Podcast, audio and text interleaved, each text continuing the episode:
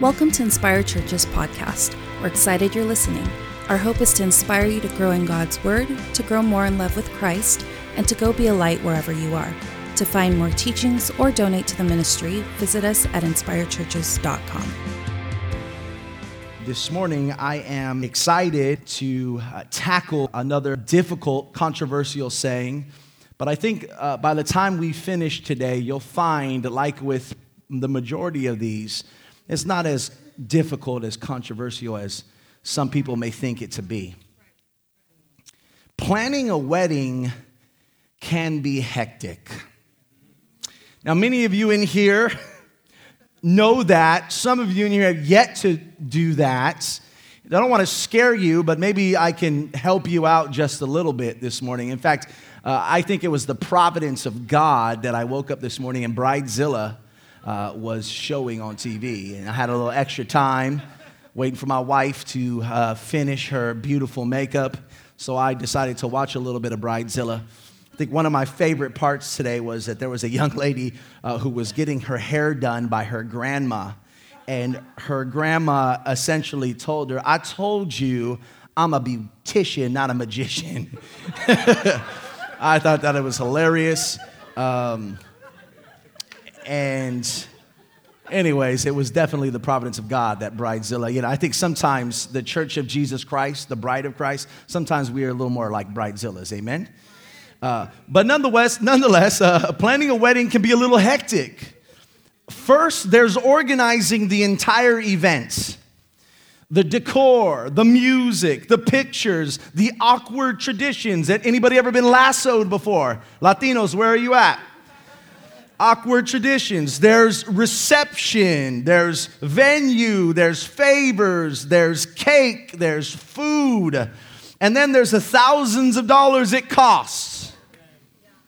And if you thought organizing this entire event was stressful, amen, wait till it comes to determining the guest list and then sending out the invitations. You see, by the time you've invited family you've never seen, and parents' random friends, you barely have enough space and money for the people that actually care. Okay, maybe not. Some of you said that was tragic. Now, you may not be familiar, uh, maybe the Lord has spared you from this next stress, but if your family is crazy, you just might have to deal with the added anxiety of the uninvited plus one. Anybody ever had that before? You know, the cousin nobody likes, bringing his girlfriend that nobody likes. How about the overly inebriated, always inappropriate uncle that's not really anybody's uncle? Like we call him uncle, but that's not really uncle. The guy that gets the mic and makes the toast and he's not on the agenda. How about the thugs in the parking lot who decided to turn your reception into a tailgate and brought their own alcohol? And while you're trying to enjoy your first dance, you're stressed out about who brought who and why are they in the parking lot. I know some of you in here got that. Now, don't get me wrong, celebrations are beautiful, but I think we can all agree they can be a little stressful to execute at times. So, from today's parable, um, it's about a wedding celebration, but I want to highlight from today's parable the wedding celebration itself, the wedding invitation, and then the wedding crasher. And then we'll finish with Christ's controversial statement. Let's pray. Father, we love you. And we thank you that your grace covers our bridezillaness as a church. You love your bride, and you desire to wash your bride clean so that we can be presented to you with spotless garments. So, Lord, we just ask that you would be with us. Holy Spirit, you would speak. In Jesus' name, amen, amen, and amen. Matthew 22, and we're going to read verses 1 through 14, but I'm just going to open up with 1 through 10, so feel free to follow along. I'm going to take a swig of water. It's nice and cold, perfect. Here we go. Matthew 22, verse 1 reads like this. And again, Jesus spoke to them in parables, saying, The kingdom of heaven may be compared to a king who gave a wedding feast for his son and sent his servants to call those who were invited to the wedding feast, but they would not come. Again, he sent other servants saying, Tell those who are invited, see, I have prepared my dinner, my oxen and my fat calves have been slaughtered, and everything is ready. Come to the wedding feast. But they paid no attention and went off, one to his farm, another to his business, while the rest seized his servants treated them shamefully, and killed them. The king was angry and he sent his troops and destroyed those murderers and burned their city. Some wedding feast. Then he said to his servants, The wedding feast is ready, but those invited were not worthy. Go therefore to the main roads and invite to the wedding feast as many as you find. And those servants went out into the roads and gathered all whom they found, both bad and good. So the wedding hall was filled with guests. Now let's stop here momentarily. In order to best grasp the parable, we need a little bit of context. We're a context church. I, I don't typically like to preach a sermon without giving you the context. You see, after three years of proclaiming the gospel, Israel had now rejected Christ as their Messiah, especially their religious leaders who were now growing increasingly hostile towards Jesus by the day. Let me put this in perspective. Jesus tells this parable on the Wednesday before he's crucified one day, after he entered the temple, flipped over the tables, whipped out the money changers. Fed up with his actions, the religious leaders, the elders, and the chief priests began to question Jesus and ask him, How dare you? Who do you think you are? By what authority do you have to do these things that you've been doing and say the things that you've been saying? Now, in response to this question, Jesus tells three parables of judgment that find their ultimate climax in this controversial statement Many are called, but few are chosen. Let's talk about the wedding feast. Jesus begins this final parable by comparing the kingdom of God to a wedding feast, and rightfully so. You see, when it came to weddings, the ancient Near East knew how to party, y'all. Feasting lasted seven days and ended with the marriage being consummated. Now, I don't know about you, but feasting for seven days gets me excited. Now, add to that the fact that this was a royal wedding. This was the king's wedding. Well, this was the king's son's wedding. And you can understand that the turn up just gets that much more epic. Now, I want you to think about this now. Jesus, speaking this parable to this particular culture, was comparing God's kingdom to the greatest celebration imaginable thrown by the wealthiest person imaginable in honoring the most honorable person imaginable. Now, here's a beautiful thought for you and I to ponder. The significance of this wedding feast is that it represents that culminating moment in history when God gathers all the redeemed to celebrate the joining together of Himself and his people enjoy for all eternity. I mean, what a day that will be. What a day that will be when there's no more sin, no more sorrow, no more pain, no more suffering, and we see the face of our Savior and all of the redeemed, different colors, different nations, different tribes, different tongues come together and celebrate entering into eternity in eternal bliss, pleasure, and joy forevermore. What a party that will be. Now, in saying that, who in their right mind would reject such a gracious invitation? Right? What an honor it was to be invited to the king's reception. You see, nobody in that culture at that time would have thought twice about attending that kind of event. You had nothing better to do, nothing better to eat. If the king invites you to his son's wedding reception, you are not saying no. You're not going to the mall, you don't have anything else to do that's better than that. You see, today we have fear of commitment, fear of missing out. Today we have all kinds of things. But during that time, nobody in their right mind would ever reject being invited to a royal wedding. Even today, wouldn't you agree, an invitation is special? Amen? An invitation is a, an invitation to a special event is a privilege. Uh, this is why when we don't get invited, we get a little hurt. Right? Think about it. An invitation is a validation of how much you mean to someone, right? Or some people.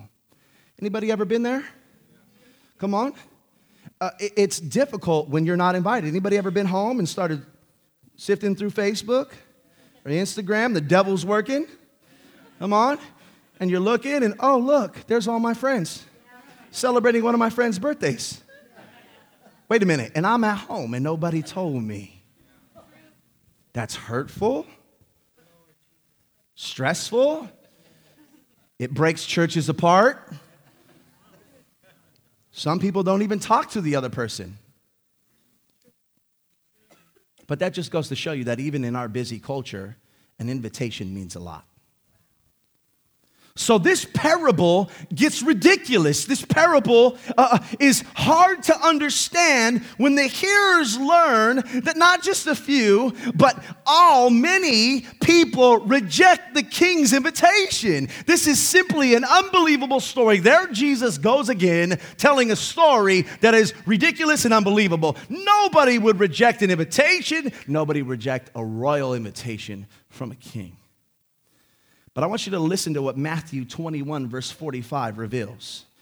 It says this When the chief priests and Pharisees heard this parable, they perceived that he was speaking about them. They were absolutely right. And here's what I want to say Matthew 21 is referring to another parable what Jesus was speaking, but here's what I want you to know that as Jesus began to speak these parables in his last week, the Pharisees and the elders and the chief priests began to realize okay, we're the butt of this joke. Now, here's what I want you to notice notice the king's words to his servants. He says, Call those who are invited. Call those who are invited. What does he mean by that? You see, God called Abraham in Genesis chapter 12. And through Abraham, the world would be blessed. Israel had become what we call the already invited ones. They were God's chosen people. They received their save the dates. They had already RSVP'd, yet when the king's son finally came, they rejected the invitation. Are you with me? Now, what was the invitation? What was this invitation? What are we really talking about here? You see, the invitation is the gospel. The invitation is the gospel of Jesus Christ. It's the good news that Christ has come to redeem sinners. That we have been invited to spend eternity with God in true pleasure and true joy. Now, listen, all that is required of you, all that is required of me in return is to simply receive and respond to the invitation in Christ. That's it. That's the beauty of an invitation. And that's the beauty of the gospel. Now, think about an invitation. The host takes on all of the burden. Amen? The host, any hosts in here? Any, any wedding planners, party planners in here? You take on all the burden. The goal is to make sure that nobody else is stressed. In fact, I remember my wife and I, when we got married, we had a great wedding planner, Sister Catherine Bogus, and I always have to, I'll always be thankful for her because, uh, and Jeffrey's in this building too. Uh, we went to our reception and we were in marital bliss. We had no idea that behind the scenes, the place that was supposed to have our cake done didn't do our cake. And so there poor Jeffrey was running around like a chicken with his head chopped off, taking all the burden away. And Jamil and I, we had no clue. And it wasn't until we walked to our wedding and we realized we had a lot of cupcakes, but we had no cake. And I kind of quickly, it's kind of like, and then it just kind of left me because we were just, you know, again, we were getting married, y'all. We were getting closer to the wedding night. You know what I'm saying? Uh, I'm ready to cupcake, y'all. Like, you know what I mean? Let's get past the cupcakes to the cupcakes. Stick to the notes.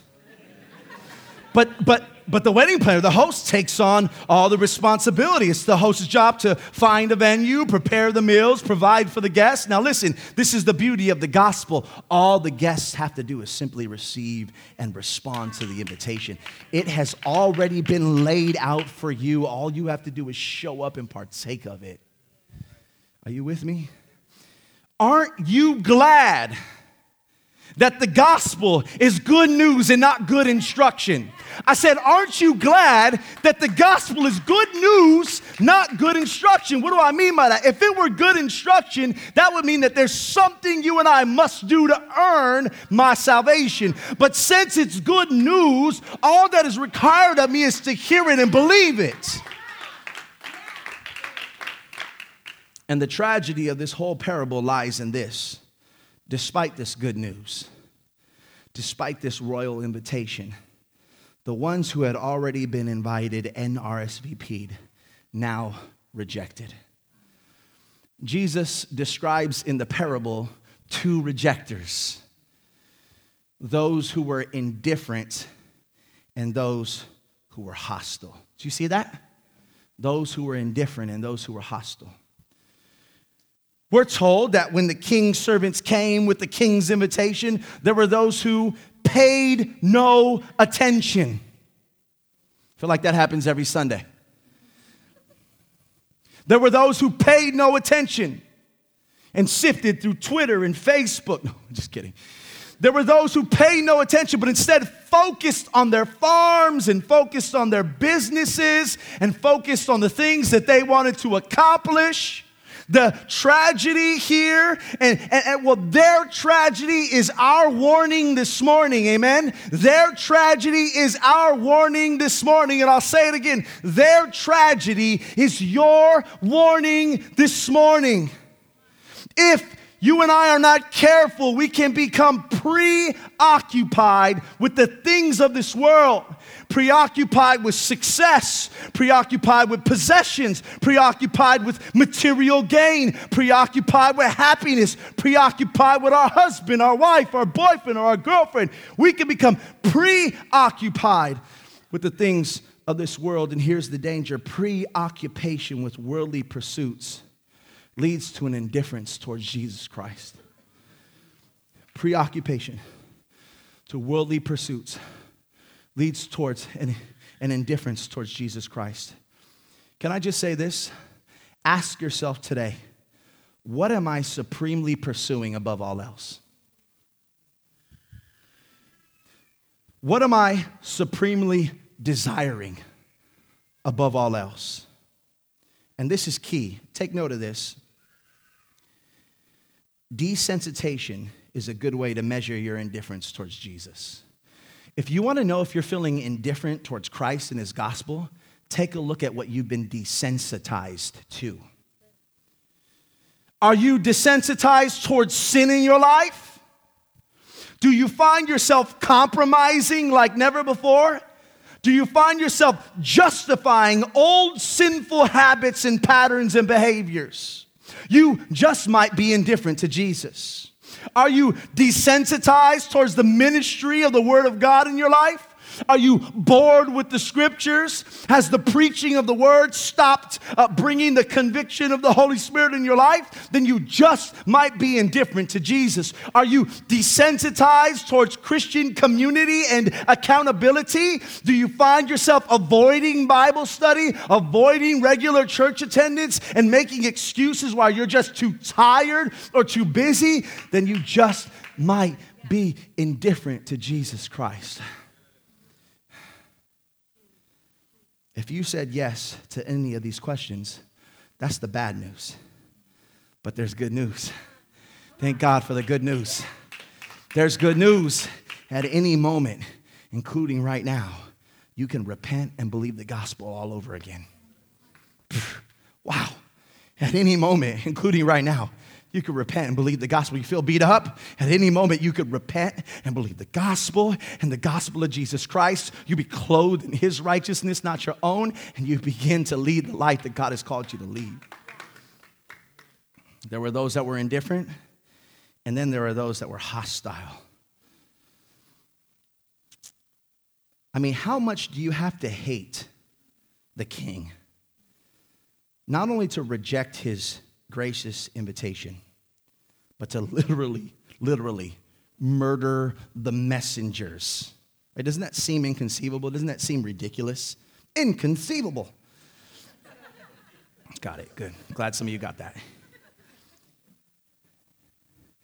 That seems ridiculous. It seems impossible, but yet this is the story of salvation history. Israel killed its prophets. John the Baptist was beheaded. Jesus was just two days away from being crucified. And we know that as the early church in the book of Acts began to grow and multiply, many apostles and ministers of the gospel were killed for the sake of the gospel. I want to make four observations before we move on to the next section. Number one, first, the servants of the king were sent more than once to the already invited ones. Did you catch that? They were sent more than once to the already invited ones. Thank you. I'm sweating up here. Glad somebody saw that. I'm sure all of you saw that. Somebody help him, amen? The servants of the king, or the servants of the king, came more than once to the already invited ones. What does that mean? God demonstrates his grace. What is his grace? His grace is his willingness to keep inviting you after you've kept rejecting him. His grace is to keep inviting you, even though you keep rejecting Him. And can I just say, in our flesh and in our sinful nature, uh, uh, somebody rejects our invitation once, all of us are ready for the get back. Don't we keep records of wrongs? Amen? You ever invited someone, they rejected you, and you're like, all right, we'll see. Two years later, two years later, y'all, we're not talking about a week later. Two years later, they invite you, and you're like, nah, I'm good, I'm busy.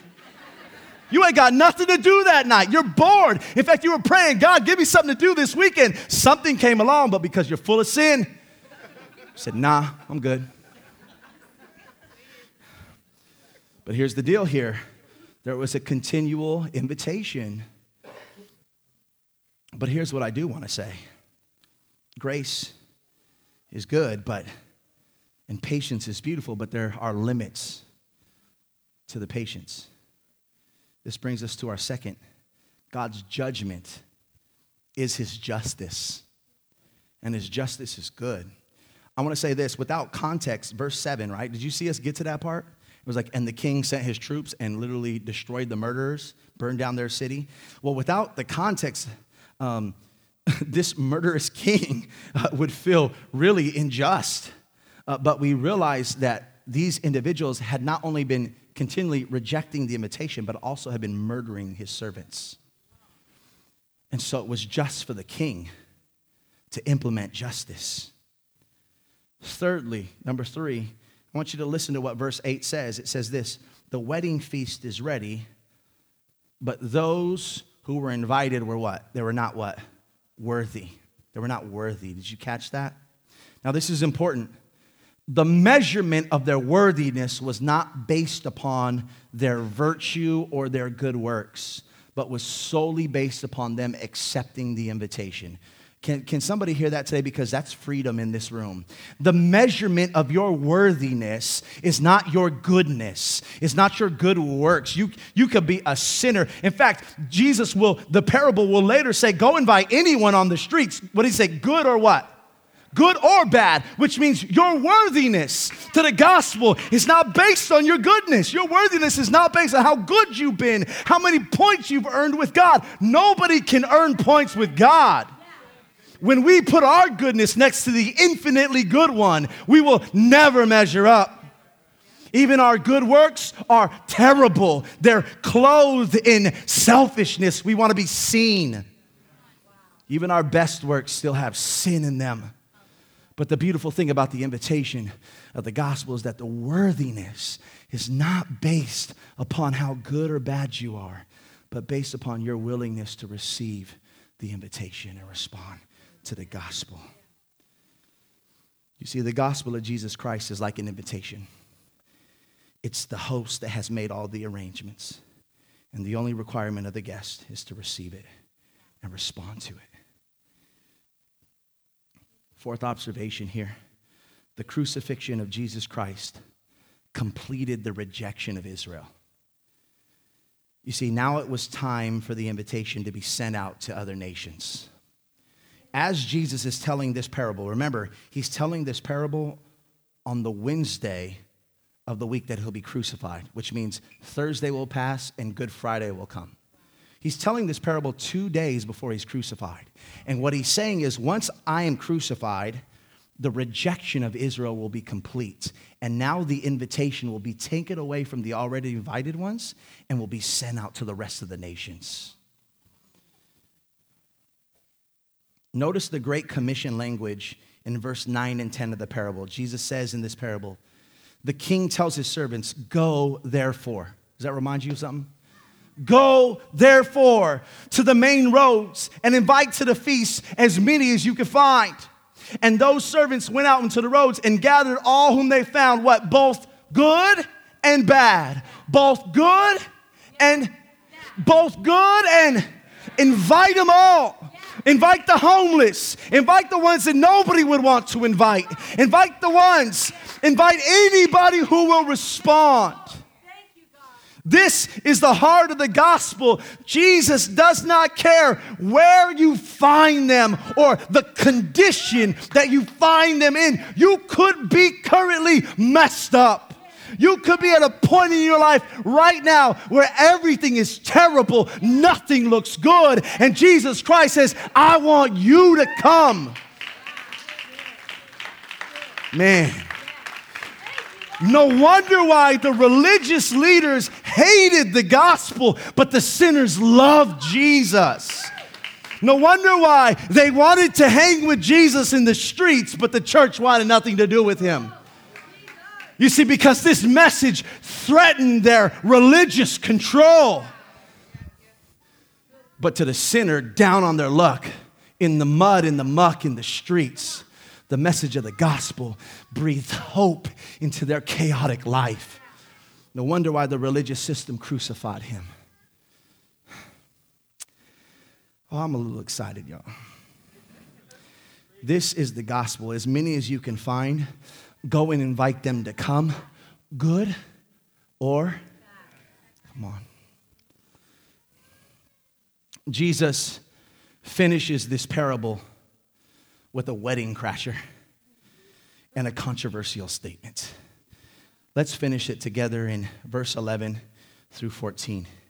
And it reads like this When the king came in to look at the guests, he saw there a man who had no wedding garment.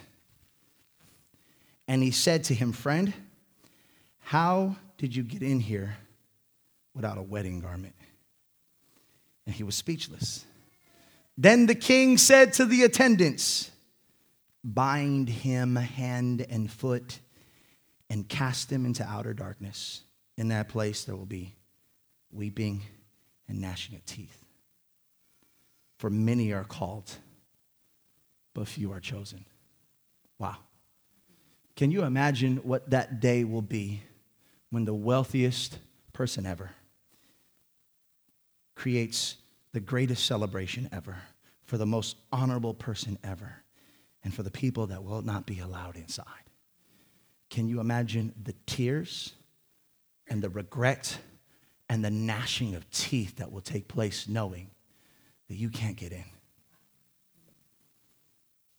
This final point of the parable is especially tragic to me because we're no longer talking about indifferent and hostile rejectors of Christ, but now we're talking about imposters, possibly attending church regularly.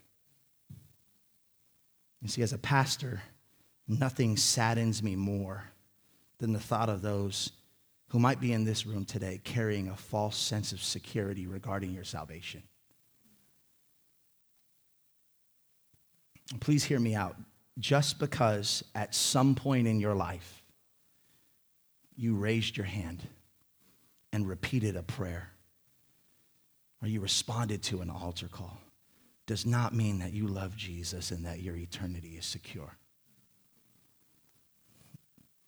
If that prayer is not producing inside of you a desire to walk closer to Jesus and move further from sin, if that altar call is not producing inside of you a hunger and thirst for righteousness, if the beauty of the gospel is not compelling you to live in obedience to Jesus, you are the imposter in the story. Hear my heart, please. I'd rather the gospel offend you today than for you to be discovered as an impostor on that day and say, I wish somebody would have told me. And that's the problem with our convoluted, demonically controlled culture. You see, the culture is telling us that if you don't have anything nice to say to me, then don't say anything at all. If you don't have anything encouraging, positive, and uplifting to say to me, then don't tell me anything at all. But can I submit to you today that sometimes the gospel may not come off encouraging and uplifting, but first the gospel might have to destroy and break down. You see, but in our culture today, it says, let me go to hell and don't tell me anything. But the gospel of Jesus Christ is love is greater and stronger than that. And I refuse I refuse to not send that invitation out over and over and over again, no matter how indifferent and how hostile you become. I'm just speaking to somebody in here today. Your family members are hostile towards the gospel. Your friends, the people close to your life, they're indifferent to the gospel of Jesus Christ. They act like they don't care. They get angry at you. You might have been cussed out because you tried to love Jesus. You've tried to tell them about the gospel. But let me encourage you this morning no matter how indifferent, indifferent or hostile they become, you continue to preach the gospel of Jesus Christ. Because I'd rather them be offended now than hanging on the outside later and them saying, Why didn't you compel me? Why didn't you tell me? Now, that's a difference in being a jerk. There's some Christian jerks in here, and your families don't like church because you're a jerk. I'm not talking about that. You need to check your heart. I just need to make sure I said that because some of you like, see, I'm going to keep telling them they're going to hell. No, no, no, no, no. Our sinful nature wants to justify everything. Okay, just need, I needed to point that out. Amen, sis. This leads us to Jesus' final comment. He says, Many are called, but few are chosen. Now, some of you probably were waiting for this deep theological debate about the idea of God's foreknowledge and predestination. But I'm sorry to tell you that we are not in the Pauline epistles. If we were, I would go over that. But this is, we're actually in Jesus' parable. And so there's no need to make this into anything more than what Jesus actually meant it. Amen? And we will get into that at some point. But this statement by itself is not only controversial, but it also summarizes the entire parable, the entire section of parables. Here's the summarization When it comes to God's kingdom, all are invited, many will reject, and only a few will actually enter in. When it comes to God's kingdom, all are invited, many will reject, and only a few will enter in. I want you to remember this. In Scripture, whenever you see the call of God, and I think we get this wrong in some circles of Christianity. Uh, and, and, and again, I don't think it's a terrible thing, so don't feel like you have to stop saying it this way, but I just want to make some corrections. Some of us have grown up in a tradition where we say calling and we automatically think our, about our destiny with God. Like you have a calling over your life. Amen? You ever heard that? Uh, you have a great call, right? And we immediately begin to think about, I'm going to win a lot of people for Jesus. I'm going to stand on stages. I'm going to do all these great things. I'm going to travel the nations, right? And so we've used the word, and, and I don't have a problem, so you don't have to stop doing that. But I want you to what scripture says about calling. Calling is actually this calling is the invitation of God made to all mankind to place their faith in the life, death, and resurrection of Jesus Christ. So in this case, Jesus, in his death, in his life, death, and resurrection, calls all of humanity to him. Jesus died for all. Jesus, whosoever will, he died for all. But just because the call was made to all does not mean that all will willingly respond. Therefore, the chosen Jesus is referring to in this text are those who hear the invitation of the gospel and respond to it by submitting their lives to the lordship of Jesus Christ. Can I say that again? The call refers to Jesus calling to himself all mankind. The chosen refers to those who will hear the call and respond to it by submitting their lives to the lordship of Jesus. Now, this is key and this is controversial. Here it is. Although the call is universal, the response is limited. Although the call is universal, the response is limited. And I'm going to conclude with this. When I finished preparing for this message, uh, something continued to stick out to me in this story concerning the guests at the wedding feast. There was just something that was sticking out to me. Uh, um, and because it was just kind of routinely staying in my mind, I knew that the Lord most likely wanted me to share this at some point.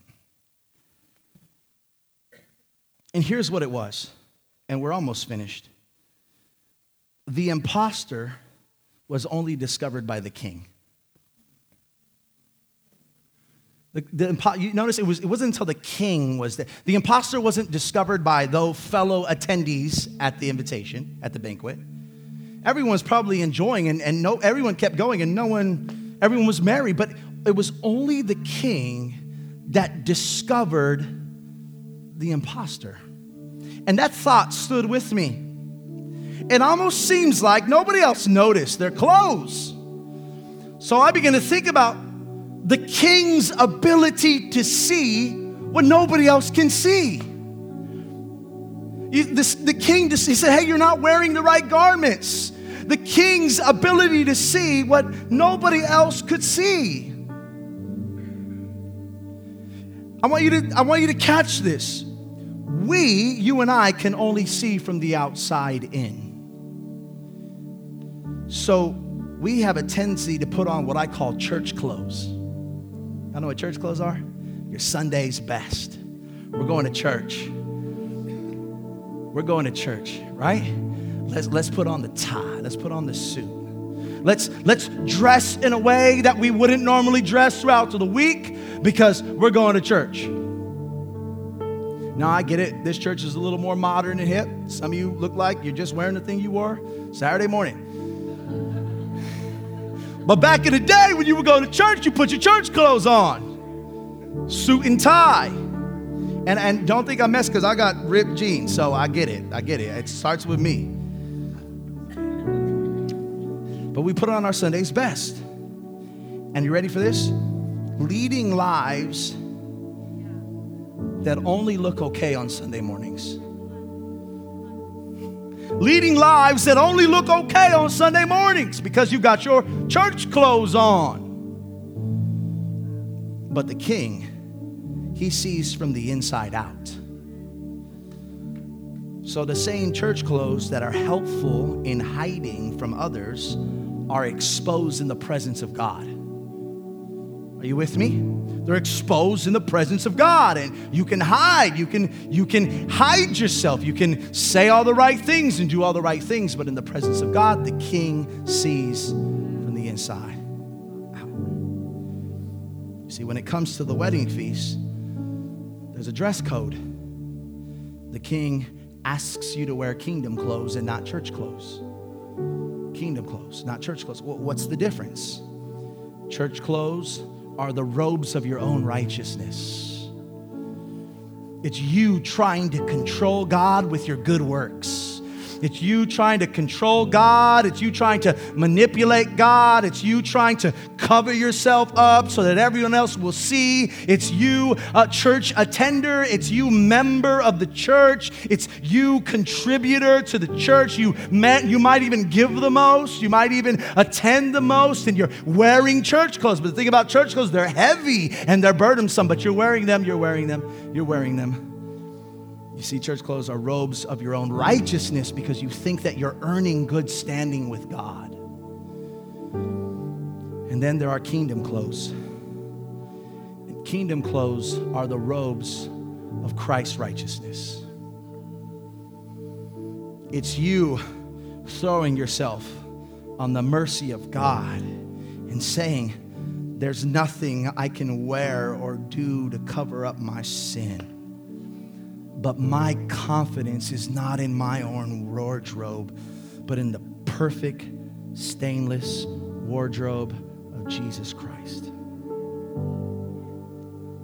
My confidence is not in my own wardrobe, but in the perfect, stainless wardrobe of Jesus Christ. Now I'm going to finish with Isaiah 61:10.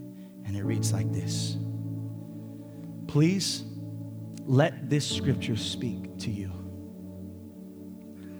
I will greatly rejoice in the Lord.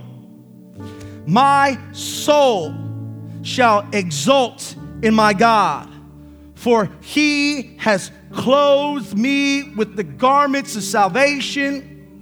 He has covered me with the robe of righteousness as a bridegroom decks himself like a priest with a beautiful headdress, and as a bride adorns herself with jewels. For as the earth brings forth its sprouts, and as a garden causes what is sown in to sprout, so the Lord God will cause righteousness and praise to sprout up before all the nations.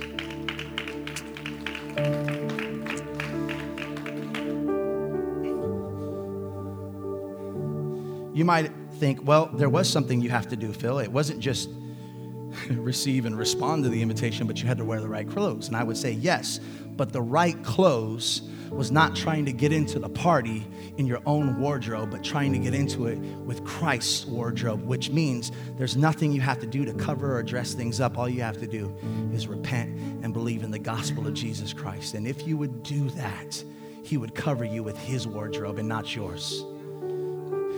And some of you know you've been walking around in shoes and in clothes that need to be washed. You've been walking around in shoes and clothes that are dirty and they weigh you down. You're ashamed to walk in your clothes. But Jesus offers his spotless, without blemish, without stain robes, and he gives it to you freely.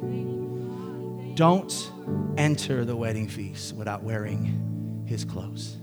Let's pray.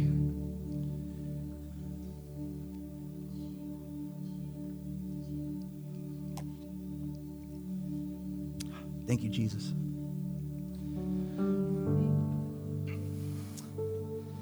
Thank you, Jesus. Thank you, Jesus. Can you just, right where you're at, well, just think about how good it feels to be dressed in His clothes.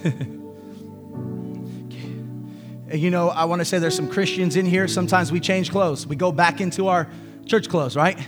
We, we have a tendency to take off our robes of righteousness and start dressing up with the robes of our own righteousness. And before you know, it's been a month, two months, a year, two years, and you're just knee deep in your own clothes. But I want you to know repent and believe the gospel. It's not just entry level stuff, but it's the stuff that God will continue to beckon you to do. There are some of you in here today, you love Jesus, but He's not the Lord of your life. And I want you to know that it's one thing to want to get close to Him, but getting close to Him means that you're walking away from sin. And so I just declare all over this room that we would have a church full of people who would honestly, openly repent and believe the gospel. They wouldn't try to fix it. Don't leave today trying to fix it by doing more good things. That would mean you would be wearing your own righteousness. Don't try to fix and say, well, tomorrow I'm going to change this and I'm going to stop doing this. The minute you start thinking your salvation is contingent upon you stopping something, is the minute you've missed it. So the answer is, well, what do I do? I mean, you told me I had to walk away from sin. And I'm going to tell you this repent and believe the gospel. Believe the gospel. I love the gospel. It's not about trying, it's about believing. So, Heavenly Father, I just pray throughout this whole room, Lord, whether someone doesn't know Jesus or someone knows Jesus but finds themselves in their own righteousness, Lord, we put on your robe. Come on, right now, we put on your robe. I repent. I repent. What does it mean to repent? It just simply means I am a sinner. I know I am. You don't have to convince me. You don't have to convince anyone around me. I know I am a sinner and believe the gospel, but I believe, Jesus, you did not sin. I believe, Jesus, you walked a blameless life, a sinless life. You were perfect in all of your ways. I believe that because of that blameless and perfection, you preached the glorious gospel, but you were rejected and you were killed. And on that cross, not only did you suffer a torturous and painful death on my behalf, but the Father turned his back put in that grave and you were raised on the third day. And because you have life, I can now have life. And I can put on your robes and not wear my own. And so today, all I'm doing in this room is saying, God, I put on your robes, Jesus. I put on your robes. I put on your robes. Thank you. Thank you. I worship you. I worship you. I thank for you. God, I believe the gospel. I repent and believe the gospel. Thank you for your invitation because it's gone out to the good and the bad. Thank you that the requirement of the gospel is only that I would respond and receive it. Hallelujah. Thank you, Jesus. We love you. I just pray, the last thing I want to pray, I just pray for anyone in this room that has come this morning beaten down, worn out, given up. Lord, I pray that this message would build them up in the gospel. Jesus Christ, you are Savior, healer, redeemer, restorer. You change lives, you make things new. And so I just thank you for this room. I thank you for everyone who has heard the gospel. And I thank you for your grace that will continue to invite. And I pray that we would be not the hostile, the indifferent, or the impostor, but that we would be the humble. In Jesus' name we pray. Amen, amen, and amen. God bless you guys so much. Have a wonderful Sunday. Go out, enjoy your week in the gospel. It's beautiful and it's glorious. Amen. God bless you.